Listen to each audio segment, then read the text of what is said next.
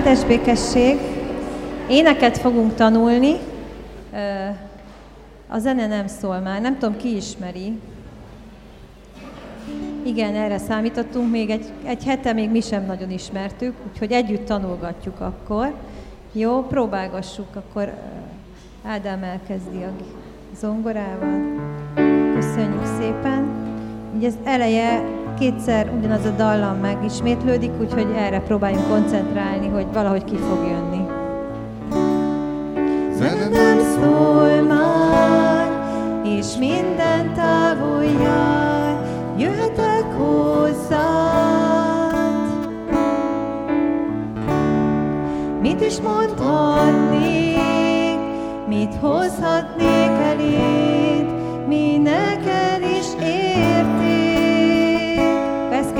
gyakorolgatnunk, jó?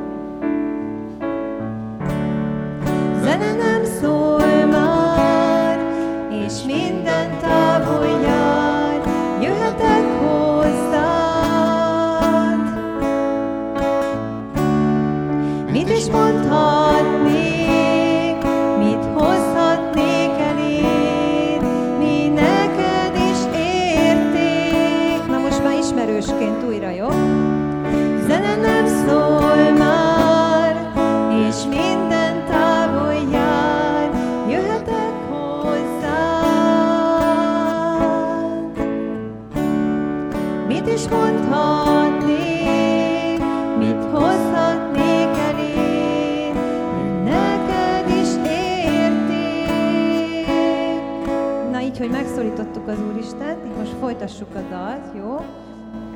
Többet, mint egyszerű dalt, ami halkan elhal. Hadd hozzam azt, amit vársz. Tudom, hogy mélyebbre látsz. Puszta felszínen át, bennem te kincset találsz. Isten sokkal több mindent lát, mint amit a többiek, vagy amit mi gondolunk magunkról, úgyhogy engedjük, hogy ezen az alkalmon egy kicsit úgy belénk lásson, úgy kinyíljunk. Úgyhogy próbáljuk meg ezt a második részt. Többet, mint egyszerű dalt, ami halkan elhal.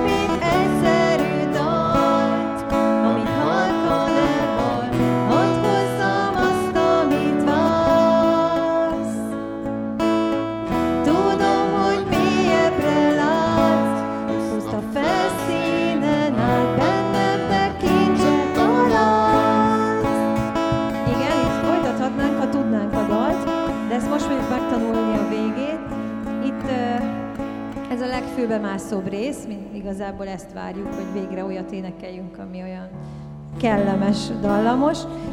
Adj nekem, Uram, imádó szívet, ami csak rólad szól, ami csak rólad szól, Jézus. Ne ród fel nekem, ha mássá tettem, ami csak rólad szól, ami csak rólad szól. Mai ige az arról ö, is szól ö, majd, hogy nem a külsőségek a lényege, kezet mosunk meg, ugye régen itt a farizeusoknak rengeteg külső szabálya volt, hanem a legfontosabb, ami a szívben van, mert ugye onnan szól a száj, onnan látszik rajtunk, hogy, hogy mit tudunk adni másoknak, úgyhogy ezt a részt pedig így énekeljük, hogy reméljük tényleg fülbemászó, és hogy erről szól, hogy olyan szívet adjon nekünk, ami az Úristenről szól.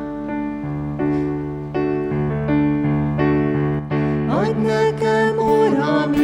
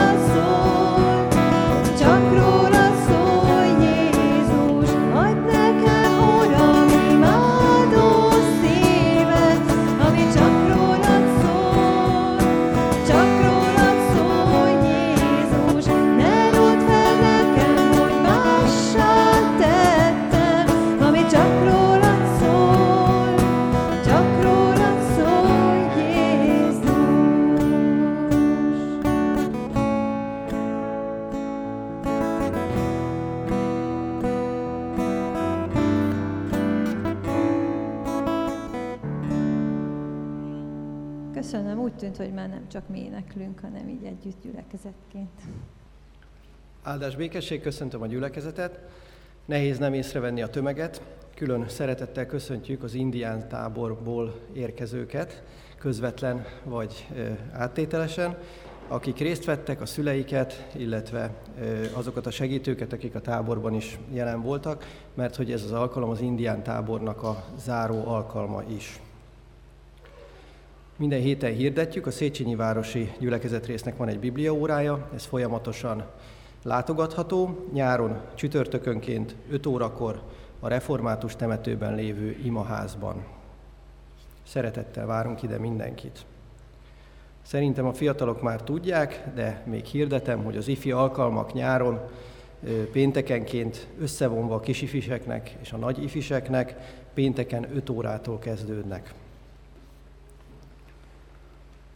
A nyári időszakban több intézmény rövid időre nem látogatható, például a Református Pont július, 14, ö, július 4-től 15-ig, tehát ebben az időben sem, és a Betlehem kapuja játszóház pedig július 11-től augusztus 24-ig, tehát meg kell jegyezni ezeket az időpontokat, ha valakinek itt lenne dolga, akkor halassza egy kicsit későbbre.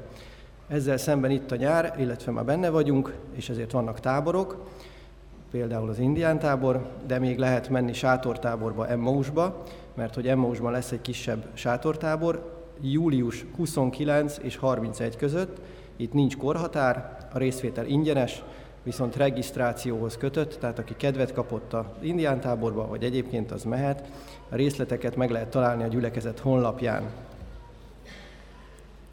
Lesz egy másik tábor is, kreatív alkotó tábor a Rádai Múzeum szervezésében. A református ókollégiumban lesz megtartva, 8-tól 13 éves gyerekeknek lesz ez tervezve, két időpontban, augusztus 8-tól 12-ig, és augusztus 15 és 19 között. Érdeklődni lehet a helyszínen, a Rádéi Múzeumban, mert ez nincs bezárva, illetve azokon az elérhetőségeken, amiket a honlapon és a ö, kijáratnál elhelyezett szórólapokon is meg lehet találni a Rádai Múzeummal kapcsolatban. Régebb óta hirdetjük, hogy Mitka néni, hivatalosan pedig a családpasztorizációs szolgálat egy e, hét e, estés randivacsorás sorozatot tervez azoknak a házaspároknak, akik szeretnék a házasságukat megerősíteni és a szövetségükben megújulni. Helyszíne ennek a katonatelepi templom lesz, és időpontja majd szeptember 9-től október 20-áig minden pénteken este. További információkat Fodorné dr. Ablonci Margitnál, azaz Mitka néninél lehet kapni. minden hirdetés a hirdetéssel fejeződik be, tehát vigyünk a hirdetőlapokból, és nézzük meg az internetes elérhetőségen is a gyülekezet egyéb eseményeit, rendezvényeit, és ezekről tájékoztassunk másokat is, hogy még ennél is többen legyünk legközelebb. Köszönöm. Nagyon sok szeretettel köszöntöm én is a jelenlévő kedves testvéreket. Jó látni ismerős arcokat, gyermekek, szülők arcát, akikkel az elmúlt héten találkoztunk, és hát természetesen a gyülekezet tagjainak az arcát is jó ismét látni, meg a munkatársakét is, akikkel az elmúlt hetet együtt szolgálhattuk végig. Isten hozott mindenkit, és abban a reménységben gyülekeztünk itt össze, hogy Isten áld meg mindannyiunkat. Az apostol így köszöntötte a rábízottakat, kegyelem néktek és békesség Istentől, ami atyánktól, és az ő egyszülött fiától, az Úr Jézus Krisztustól. Amen. Kedves testvérek, mai Isten tiszteletünket kezdjük, folytassuk egy jól ismert, közismert, szép énekünkkel. A 225. dicséret ez az új énekes könyvünkben, és így kezdődik, itt van Isten köztünk, jertek őt imádni az első versét és további kivetített verseket énekeljük el együtt közösen.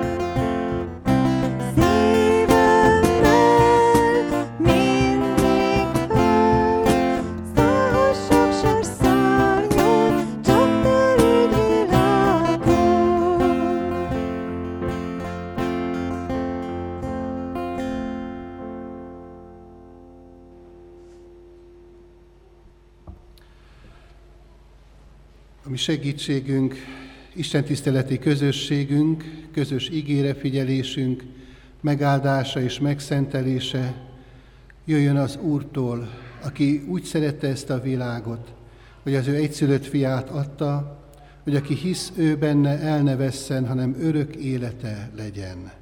Amen. Kedves testvérek, hallgassuk meg nyitott szívvel Isten írott igéjét, Folytatjuk Márk evangéliumát, a hetedik fejezethez érkeztünk, és a 14. verstől kezdődő ige szakaszt hallgassuk. Áldás békesség. Ismét odahívta a sokaságot, és így szólt hozzájuk. Hallgassatok rám minnyájan, és értsétek meg. Nincs semmi, ami kívülről az emberbe jutva, tisztátalanná tehetné őt, hanem ami kijön az emberből, azt teszi tisztátalanná.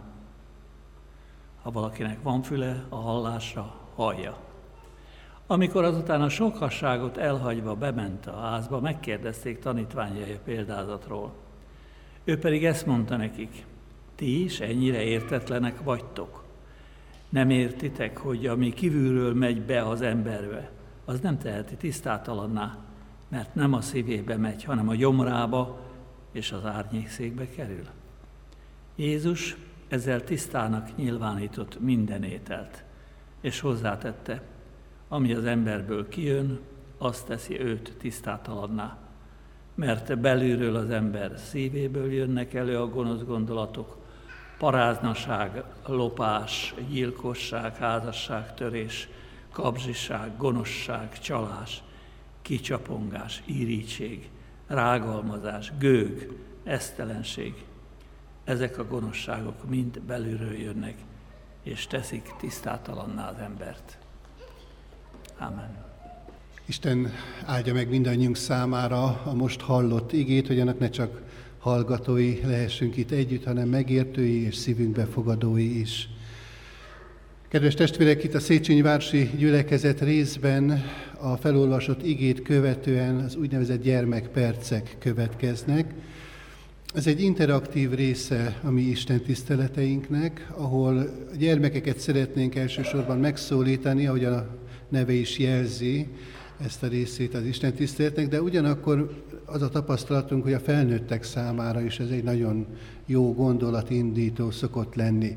Ez a mai alkalom egy kicsit speciális, mert az elmúlt hét indián tábora van mögöttünk, és szeretnék most erről a hétről egy kis beszámolót, ebből a hétből egy kis ízelítőt adni a kedves szülőknek, jelenlévő gyülekezetnek, a testvéreknek. Úgyhogy Barta András szeretném arra kérni, hogy jöjjön és ezt a részét, a gyermekperceket vezesse. Bocsánat, azt hiszem tévedtem, nem Barta András, hanem egy törzsfőnök érkezik.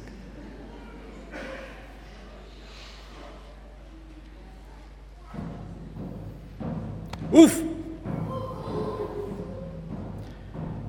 Kérem álljanak fel a szíjuk. Jöjjenek ide ki.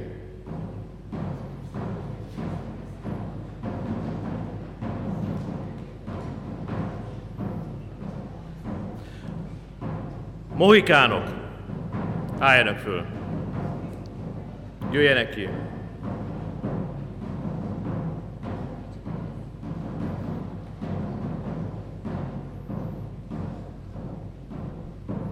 Dakoták, álljanak föl. Jöjjenek ki.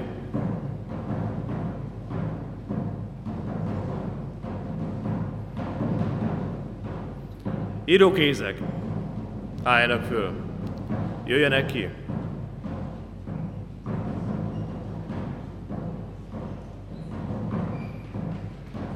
Cserokik! Álljanak föl! Jöjjenek ki!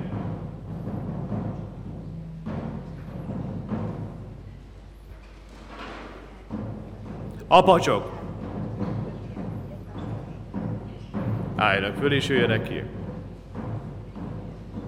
És végül Navahók!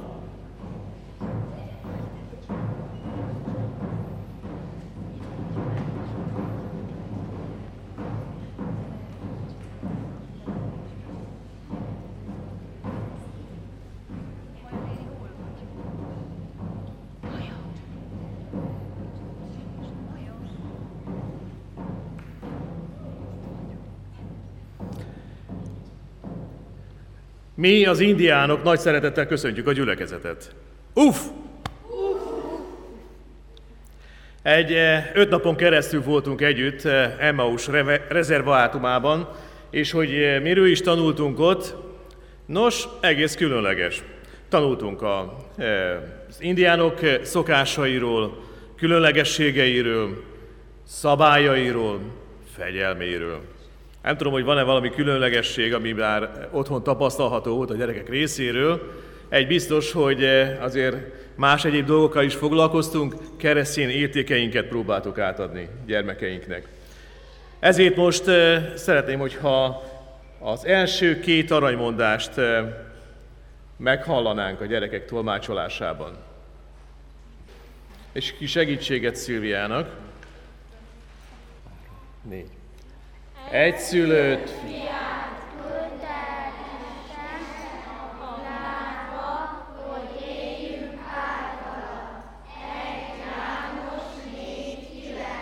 Köszönöm. Következő.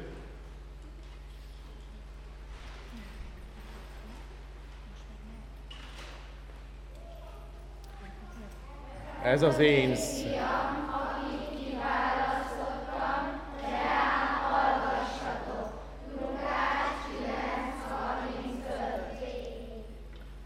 Köszönjük szépen, és most pedig egy eh, éneket fogunk énekelni.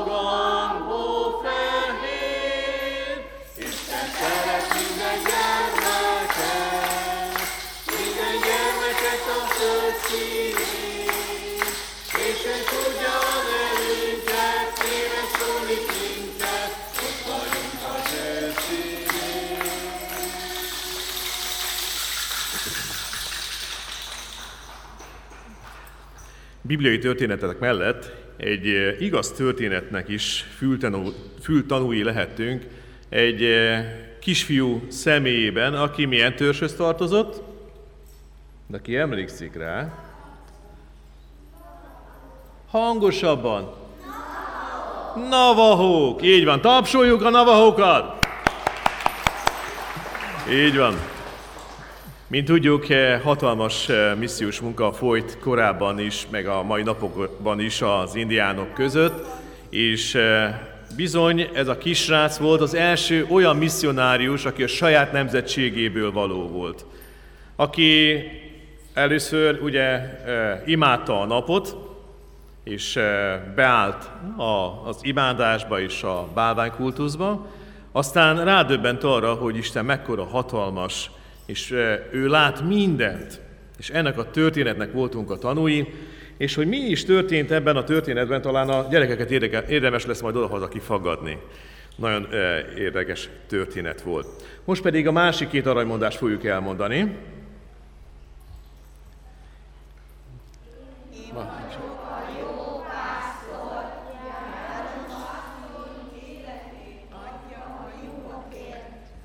János 10.11. Ki milyen lelki ajándékot kapott, úgy szolgáljatok azzal egymásnak. 1 Péter 4.10.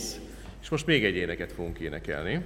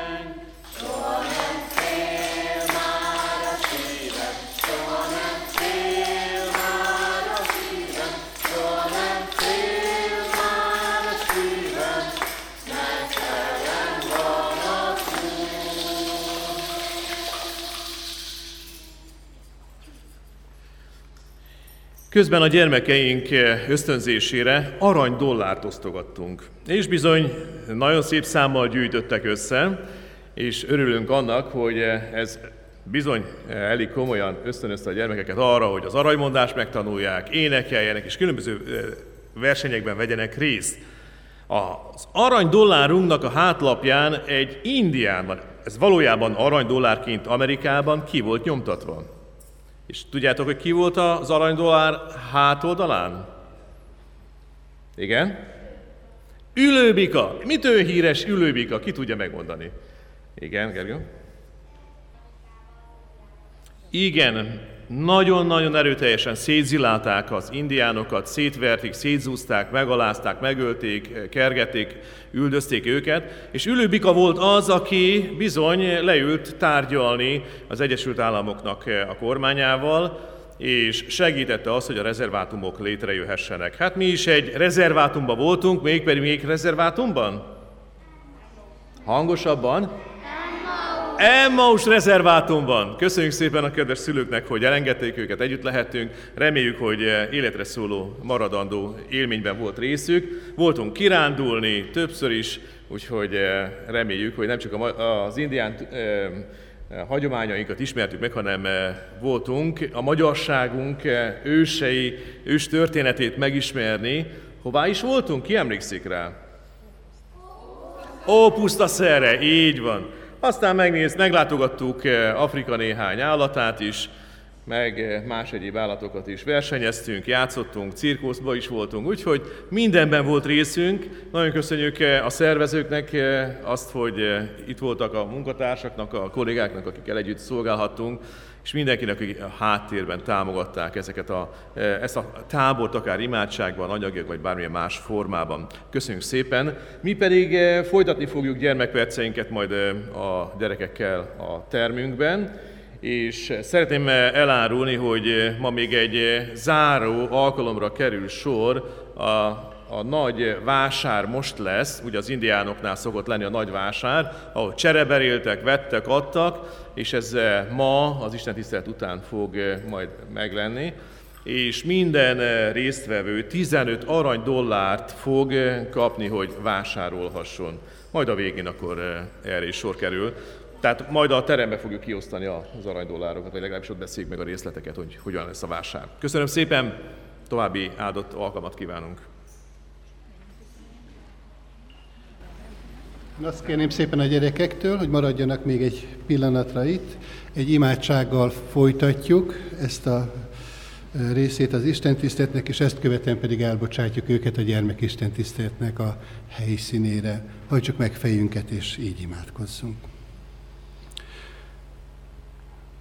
Drága mennyi atyánk, eléd megyünk most alázatos szívvel és azzal a reménységgel, hogy te ígéreted szerint itt vagy velünk, közöttünk, és elkészítetted számunkra te áldásodat. Kérjük, Urunk, ezt az áldást a gyermekek életére. Köszönjük, Urunk, hogy ennek tapasztalói lehettünk az elmúlt napokban, az elmúlt héten, és most arra kérünk, hogy az elkövetkezendő percekben is, a gyermekisten tisztelt idején is, hadd éljék és tapasztalják azt meg, hogy, hogy te közel vagy hozzájuk, ott vagy a te szívük ajtajánál, és, és várod a bebocsátást. És ugyanúgy, Urunk, mi is szeretnénk egészen közel kerülni hozzád felnőttként, vágyunk arra, hogy a Te jelenlétedben legyünk, és a Te közelséged gyógyítsa mi szívünket és életünket. Kérünk, Urunk, hogy légy velünk, légy közöttünk, áld és szenteld meg a mi Isten tiszteltünket. Jézus Krisztus nevében. Amen. Gyülekezetet arra kérem, hogy énekeljünk egy éneket, amelyet a zenészeink vezetnek. Uram, oda nyújtom a fáradt kezem. Így kezdődik az ének, gyermekeket pedig elengedjük a gyermekisten tisztelt helyszínére.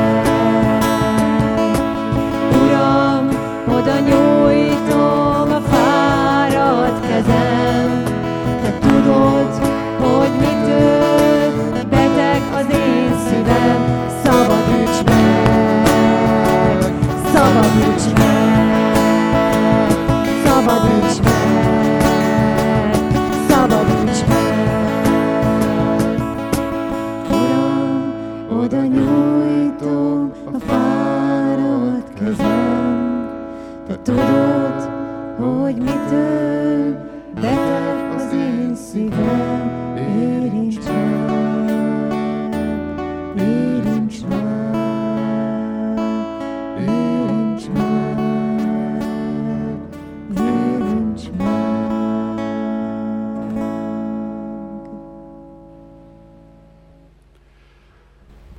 Kedves testvérek, Isten igéjét olvasom, a már felolvasott, imént hallott ige szakasznak egy rövid részletét szeretném kiemelni, tehát a Márk írása szerinti evangélium 7. fejezetéből a 15. verset olvasom ismét. Jézus mondja, nincs semmi, ami kívülről az emberbe jutva tisztátalanná tehetné őt, hanem ami kijön az emberből, azt teszi tisztátalanná. Kedves gyülekezet, kedves testvérek, itt a Széchenyi Városi Gyülekezet részben vasárnapról vasárnapra, évkezdetétől fogva Márk evangéliumát tekintjük át, és egy-egy rövid részlete kerül elénk. Ezen a mai Isten tiszteleten, ahogyan hallottuk is, Jézus a tisztaságról tanít.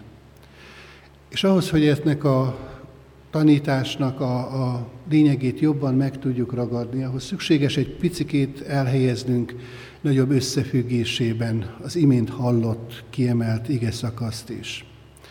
A Márk evangéliumát, ahogyan olvastuk, kezdetektől fogva azt láthattuk, hogy nagyon gyakran az Úr Jézusnak komoly konfliktusa volt a korabeli vallási vezetőkkel, a farizeusokkal, az írástudókkal, nagyon sokat vitatkoztak vele, csapdát állítottak számára, próbálták sarokba szorítani, próbálták kellemetlen helyzetbe hozni.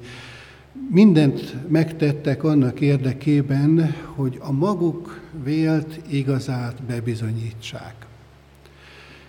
És az imént felolvasott bibliai szakasznak is egy esemény van a hátterében, egy konfliktus, egy olyan ütközés, amelyről az előző versekben olvashattunk, nem olvassuk most föl az egész történetet, próbálom röviden összefoglalni, hogy miről is van szó.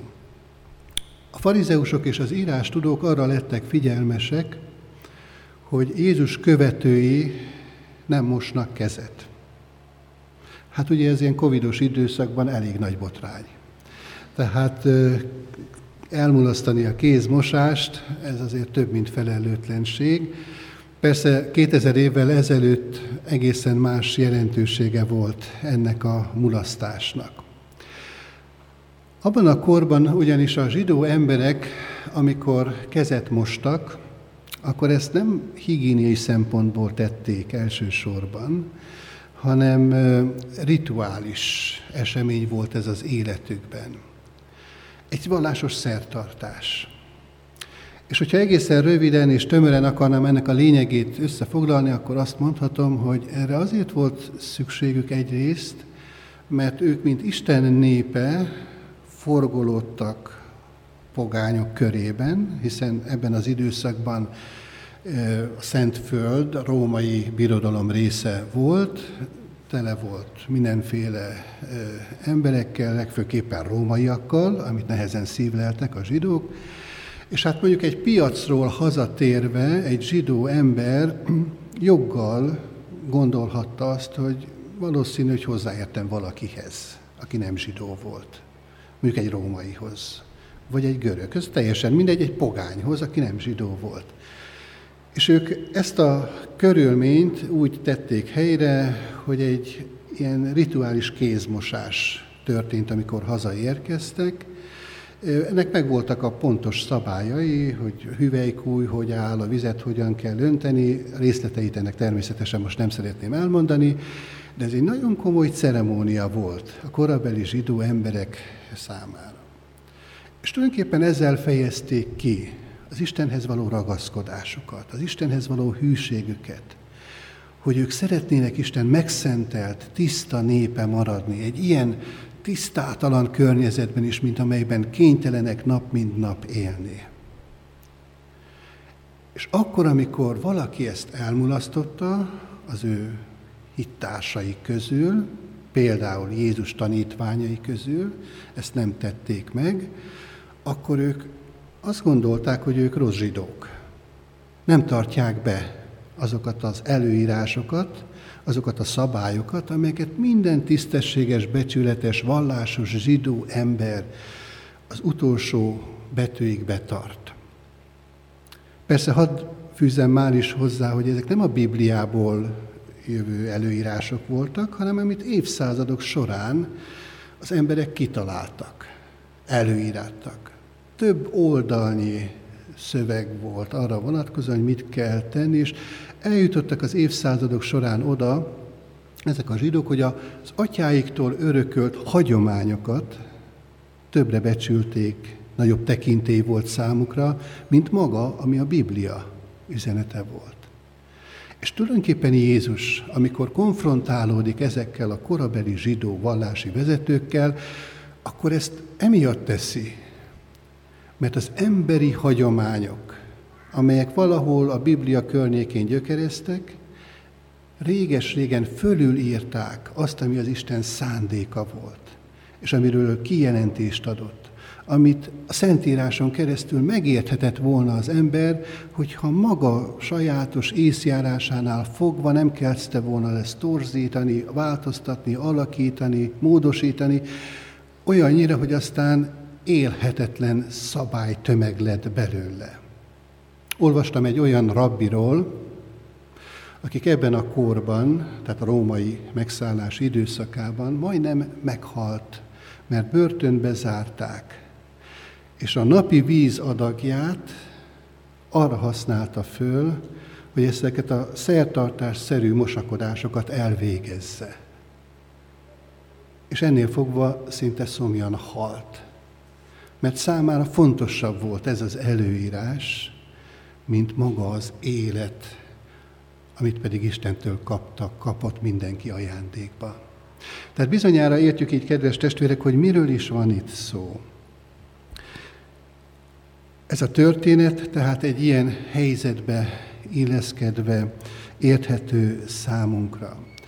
De nyilvánvalóan adódik a kérdés, ha ezt így megértjük, hogy honnét van az a tisztátalanság, az a szenny, az a piszok, az a világban, amiről azért itt szó van. És ugye itt nem fizikai értelemben, nem higiéniai szempontból, hanem, hanem egészen másféle szempontból értendő ez a kérdés.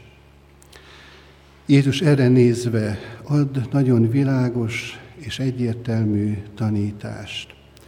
És elmondja Jézus azt, hogy az a világ, amelyben élünk, alapvetően rendben lenne. Mert hogy Isten úgy teremtette ezt a világot, hogy minden egyes mozzanata a teremtésnek úgy zárult és úgy fejeződött be, hogy Isten, amikor ránézett arra, amit alkotott a teremtés során, akkor azt kellett, hogy mondja, hogy ez jó. És az Isten szóhasználatában ez azt jelenti, hogy hibátlan, tökéletes, tiszta, rendben van. És amikor Isten az embert alkotja meg a teremtési folyamat végén, akkor ugyancsak ezt mondja az emberre, hogy jó. De hogy még jobb legyen, adott hozzá illő segítőtársat is, mert azt is észrevette Isten, hogy miközben minden jó volt, amit alkotott, hogy nem jó az embernek egyedül lenni. És adott hozzá illő társat. És így aztán ez is jó lett. Ismerjük is bizonyára a Bibliának ezt a, ezt a történetét, ahogy Isten igéje ezt elénk adja. Hiszen itt Európában élünk, még akkor is ismerjük ezeket a történeteket, hogyha ha már meglehetősen kopott az a kultúra, amit mi valamikor európai keresztény kultúrának neveztünk. De ezekkel tisztában vagyunk. És adódik a kérdés, hogy, hogy ha mindez így kezdődött, akkor miért van az, amit pedig tapasztalunk, és amit nyilvánvalóan tapasztaltak a Jézus korabeli zsidók is, hogy ez a világ nagyon nincs rendben, hogy sokféle gondja, sokféle terhe, sokféle bűne, sokféle szennye van. És Jézus erről beszél ebben a szakaszban. Azt mondja Jézus, hogy nem a külsődleges dolgokkal van itt a baj, hanem a dolog az, az belülről fakad. Az ember szívével van probléma. És ennek a történetét is azt gondolom, hogy mindannyian jól tudjuk. Hittanórákon is elhangzanak ezek a bibliai tanítások, hogy, hogy az embert Isten elhelyezte egy tökéletes világba, az Éden kertjébe, ahol mindösszesen egyetlen egy törvény volt, amire figyelnie kellett, amit szem előtt kellett tartani, mégpedig az, hogy ott a kert közepén lévő fáról nem volt szabad szakítani, és annak a gyümölcséből nem volt szabad enni. És akkor, amikor az ember nem ezt teszi, Ádám és Éva ennek az ellenkezőjét cselekszi, akkor tulajdonképpen föllázadt a teremtője ellen, Isten ellen fordult. És ezt szándékosan tette. A dőnön döntése volt. És azt olvashatjuk a Szentírásban, és az egész Biblia erről tanít minket, hogy, hogy ezt követően ebbe a világba, az Isten által jónak, tökéletesnek, tisztának alkotott világban, mint egy, mint egy szennyvíz csatornán keresztül beáradt a szenny, a bűn, és mindent megrontott, mindent tisztátalanná tett, az ember bűne miatt. De arról is nagyon világosan beszél a Biblia, hogy Isten nem hagyta ezt annyiba. Nem mondta azt, hogy hát ha ez így alakult, akkor legyen így, hanem Isten szíve megesett az emberen. És amikor látta Isten, hogy az embernek a szíve elfordult tőle, akkor ő még inkább az ember felé fordította a szívét, az ő fiában, Jézus Krisztusban, eljött közénk, megszületett az Isten fia, azért, hogy Isten világossá tegye az ő szándékát továbbra is, hogy az embert tisztának alkotta, és szeretné, hogyha megtisztulna. Hogy ami megromlott, ami összetört, ami tisztátalanná lett, az újra tisztává lehetne. És akkor, amikor Jézus erről beszél korabeli emberek előtt, akkor azt vesszük észre, hogy pont azok, akiknek ezt leginkább érteniük és tudniuk kellett volna, korabeli vallási vezetők, a farizeusok és az írástudók, teljes zártságot mutattak Jézus tanítása fel. És ott fölolvasott igéből az is kiderült számunkra, hogy még a tanítványai sem értették, hogy miről is van itt szó. Mit akar Jézus? Hát még ők is értetlenkedtek. Jézus szóvá is teszi, hát ti is ilyen értetlenek vagytok, nem értitek, hogy miről van szó. Nem a külső dolgok szennyeznek be titeket, hanem ti szennyezitek be a környezeteteket. És a szónak mindenféle értelmében igaz ez. A 21. század egyik legnagyobb problémája a környezet szennyezés. És jól tudjuk, hogy honnét ered. Nem a madarak és nem a teremtett állatok teszik tönkre a környezetet, hanem az ember. Tehát az emberrel van alapvetően baj. És Jézus ezt nagyon egyértelműen kimondja, és nagyon világossá teszi, hogy az ember szívével van a probléma, hiszen az embernek a szíve fordult el Istentől. A szíve betegedett meg, a szíve lett tisztátalanná, és az már csak a következménye annak, hogy mindenféle tisztátalan gondolat, tisztátalan szó, tisztátalan tett, az, ami a szembennek a szívéből fakad. Másik helyen Jézus azt mondja, hogy a szív teljességéből szól a száj. Ami az ember szívében van, az csódul ki belőle. Ha abban gonoszság van, akkor az fog kijönni. Hogyha az Istennek a szeretete van a szívünkben, akkor az fog kijönni. De már az Ószövetség korában is, Jeremiás próféta által is Isten megmondta, hogy az embernek a szíve ilyen. Azt mondja Isten, hogy családabb, családabb a szív mindennél. Javíthatatlan, ki tudná ki ismerni. Én az Úr vagyok, a szívek ismerője, a vesék vizsgálója, mindenkivel úgy bánok, ahogyan élete és tetteinek gyümölcse szerint megérdemli. És kedves testvérek, valóban ez az embernek az alapállapota és alaphelyzete. És azért kell erről nagyon egyértelműen beszélni manapság, mert olyan világban élünk, ahol nagyon sokféle más elképzelés, tanítás van az emberről, úgy alapvetően. 21. század arról szól, hogy minden összemosódik, minden kutyulódik valamivel. Az ezotéria, a humanizmus, keleti vallásoknak a különféle változata, tanításai egyébként mind kivétel nélkül a Bibliával ellentétesen azt tanítják, hogy az ember úgy alapvetően jól van, rendben van, csak föl kell magunkban fedezni azt a jót, hinnünk kell benne, ki kell munkálnunk különféle technikákkal, módszerekkel, és aztán majd úgy helyreáll minden. Az evangéliumi tanítás, a Biblia azt mondja, és az Úr Jézus Krisztus is ezt tanítja nekünk, hogy nem. Alapvetően az embernek a szívével, a lénye közepével van probléma, és azt kell meggyógyítani ahhoz, hogy valami helyreálljon, valami rendbe jöjjön. És ezért is ígéri Isten már szintén az Ószövetségben nem csak leleplezően világos képet mond az ember szívéről, hanem azt mondja, hogy tiszta vizet hintek rátok, Ezékiel profétánál olvashatjuk ezt, tiszta vizet hintek rátok, hogy megtisztuljatok, minden tisztátalanságotoktól és minden bálványoktól megtisztítalak benneteket, új szívet adok nektek, és új lelket adok belétek. Eltávolítom testetekből a kőszívet, és hússzívet adok nektek. Kedves testvérek, ahhoz, hogy ez a miénk legyen, lehessen, ahhoz el kell oda jutnunk, Isten elé állva őszintén, hogy igen, a mi szívünk is alapvetően megromlott, megsebződött, tisztátalan szív. És ez a lépés azért nehéz, mert olyan környezetben, olyan világban élünk így a 21. század első évtizedeiben, ami pont az ellenkezőjét harsogja. Mindent relativizálva, mindent szürkévé téve. És ez, ez a legerőteljesebb ideológia, hogy senkinek nincs igaza, mindenhol csak a részigazság van jelen.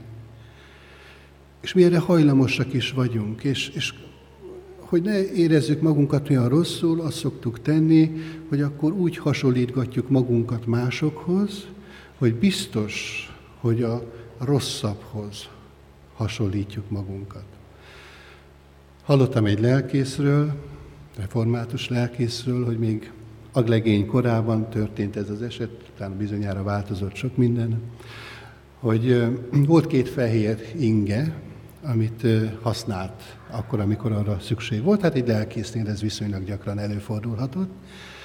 És hát nem igazán foglalkozott azzal, hogy most ezt mossa, meg hogy rendbe tegye, hanem következőt cselekedte, kitette egymás mellé a két ingét, és akkor összehasonlította. És amelyik fehérebbnek látszott, azt fölvette.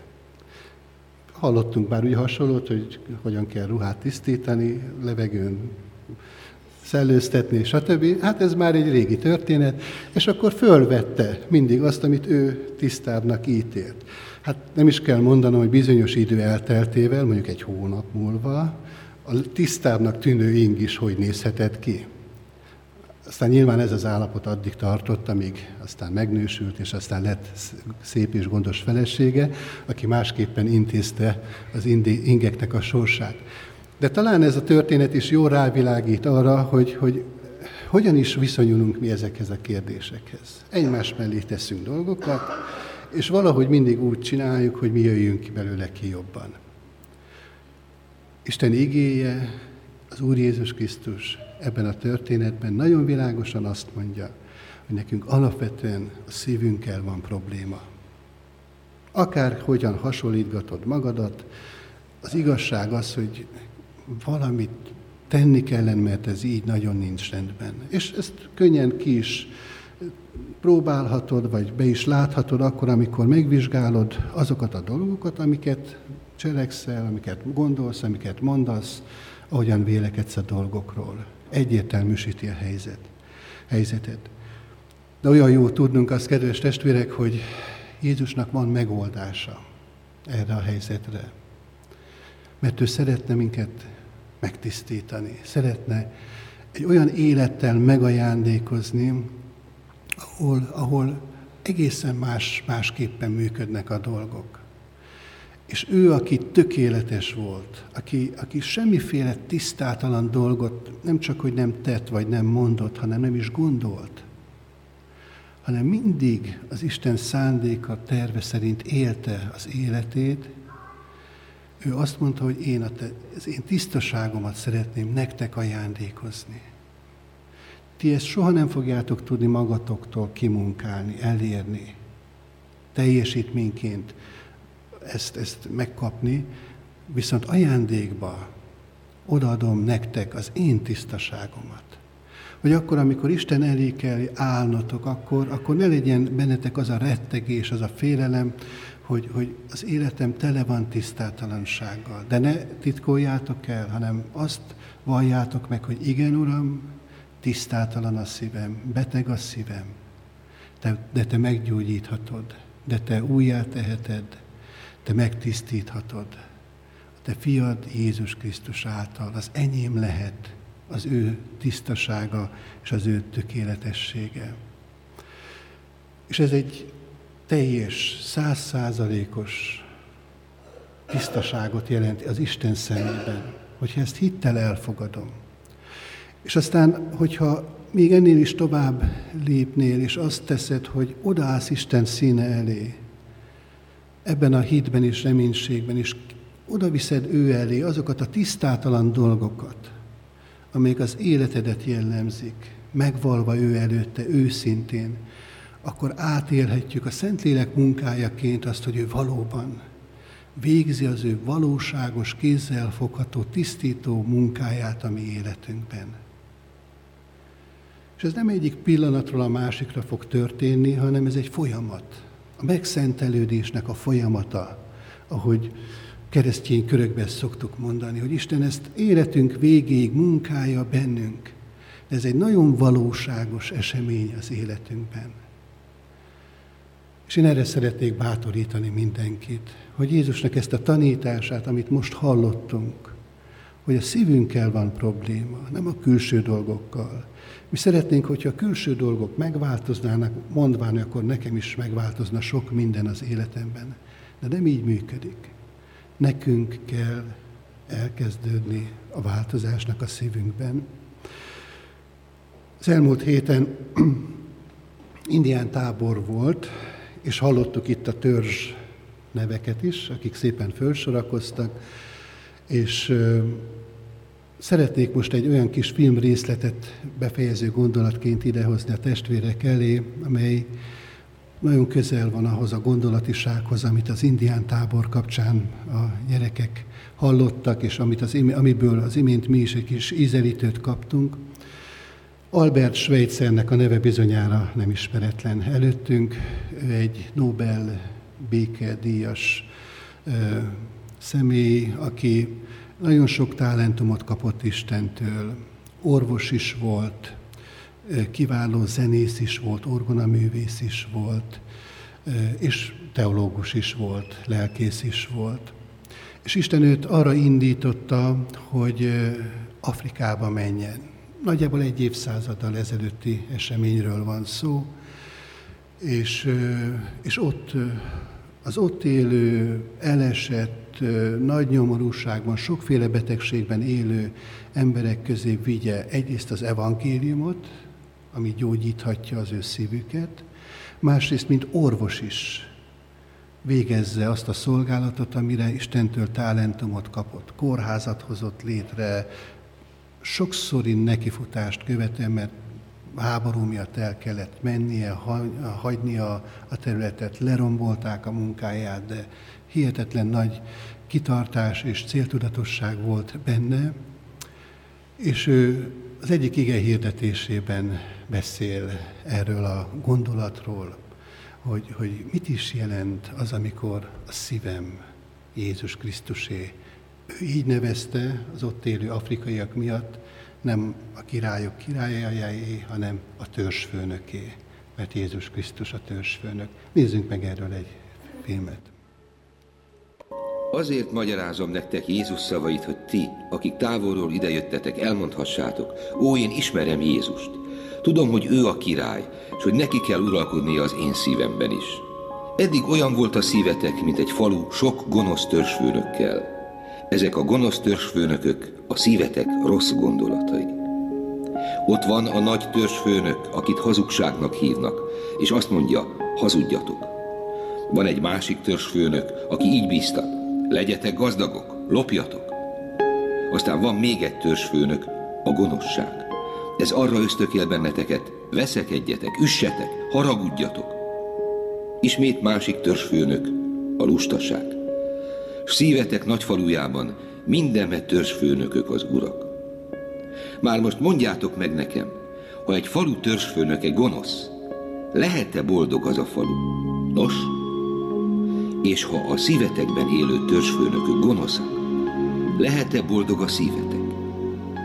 A boldog szív csendes, mint egy tó a napsütésben, de a boldogtalan szív olyan, mint az ogova egy tornádó kezdetén. És ha most megkérdezek benneteket, csendes és boldog a szívetek? Mindegyikötök kénytelen lenne így válaszolni. Nem, doktor. Ha a szívemre hallgatok, akkor tudom, hogy nem boldog. Pedig minden szív csendes és boldog akar lenni. Ezt még a legvadabb ember is tudja. Az ember szív mindegyforma. Békességre vágyunk és boldogok akarunk lenni, a fehérek épp úgy, mint a feketék. De a szívnek csak akkor lesz békessége, és akkor lesz boldog, ha benne Jézus az Úr. Mindenféle jó gondolattal. Egyedül ő teheti meg, hogy szívünk őt kövesse, és így békés és boldog legyen. És ezért kell mindenben, amit tesztek, megkérdeznetek. Megengedi ezt a törzsfőnök? Ezért mondom mindegyik őtöknek. Jézus legyen a szíved törzsfőnöke. És azok, akik akarják, hogy Jézus valóban ura legyen a szívüknek, békességet nyernek, és boldogok lesznek, és tudni fogják, mit jelent Isten országát szívünkben hordozni. Ma tehát minnyájatokat arra buzdítalak, imádkozzatok, hogy Isten országa jöjjön el a világba, és azért is imádkozzatok, hogy a szívetekbe jöjjön el. Imádkozzunk ezért, hajtsuk meg fejünket. Drága mennyi atyánk, valóban egyetlen egy dolgot tehetünk, amikor a mi tisztátalan szívünkkel szembesülünk, hogy oda megyünk Te hozzád, és azt kérjük Te tőled, hogy jöjj és tisztíts meg minket. Tisztíts meg a mi szívünket, hogy tiszta legyen a mi gondolatunk, tiszta legyen a mi beszédünk, tiszta legyen a mi motivációnk, tisztuljanak a mi indulataink, Urunk, és minden, ami rendezetlen és rendben, rendetlen, tisztátalan a mi életünkben, az kerülhessen a helyére, úgy, ahogyan Te azt eltervezted, és ahogyan az embert, minket megalkottál, Urunk. Köszönjük neked, Urunk, hogy ezt a szándékodat, ezt nem adtad föl, nem mondtál nemet az emberre, miután ő föllázadt ellened, hanem továbbra is kitartasz a te igened mellett, mert szereted az embert, szereted mindazokat, akik a te teremtményeid ebben a világban, és szeretnéd, Urunk, mindenki számára a te szeretetedet világossá és egyértelművé tenni. Így áld meg, Urunk, az itt lévő gyülekezetet. Hadd fogadjuk a te szeretetedet szívünkbe. Hadd legyen a te országodnak valósága jelen a mi életünkben. És köszönjük, könyörgünk, Urunk, azokért, akik most ezt különösen is nehezen tudják befogadni, mert megsérültek, sebzettek, gyászterha alatt roskadoznak, vagy betegek, vagy kétségek között vergődnek, vagy hitüket veszítették, Urunk, vagy üldözést kell elszenvedniük. Háborús helyzetben vannak. Urunk, Te légy velük, és a Te szívednek szeretetét Te egy nyilvánvalóvá számukra. Kérjük ezt, Urunk, Te tőled, az Úr Jézus Krisztus nevében. Amen. Énekeljük el azt az éneket, amelyet tanultunk az Isten tisztelet elején. Zene nem szól már, így kezdődik az ének, és énekeljük közösen most már bátran mindannyian.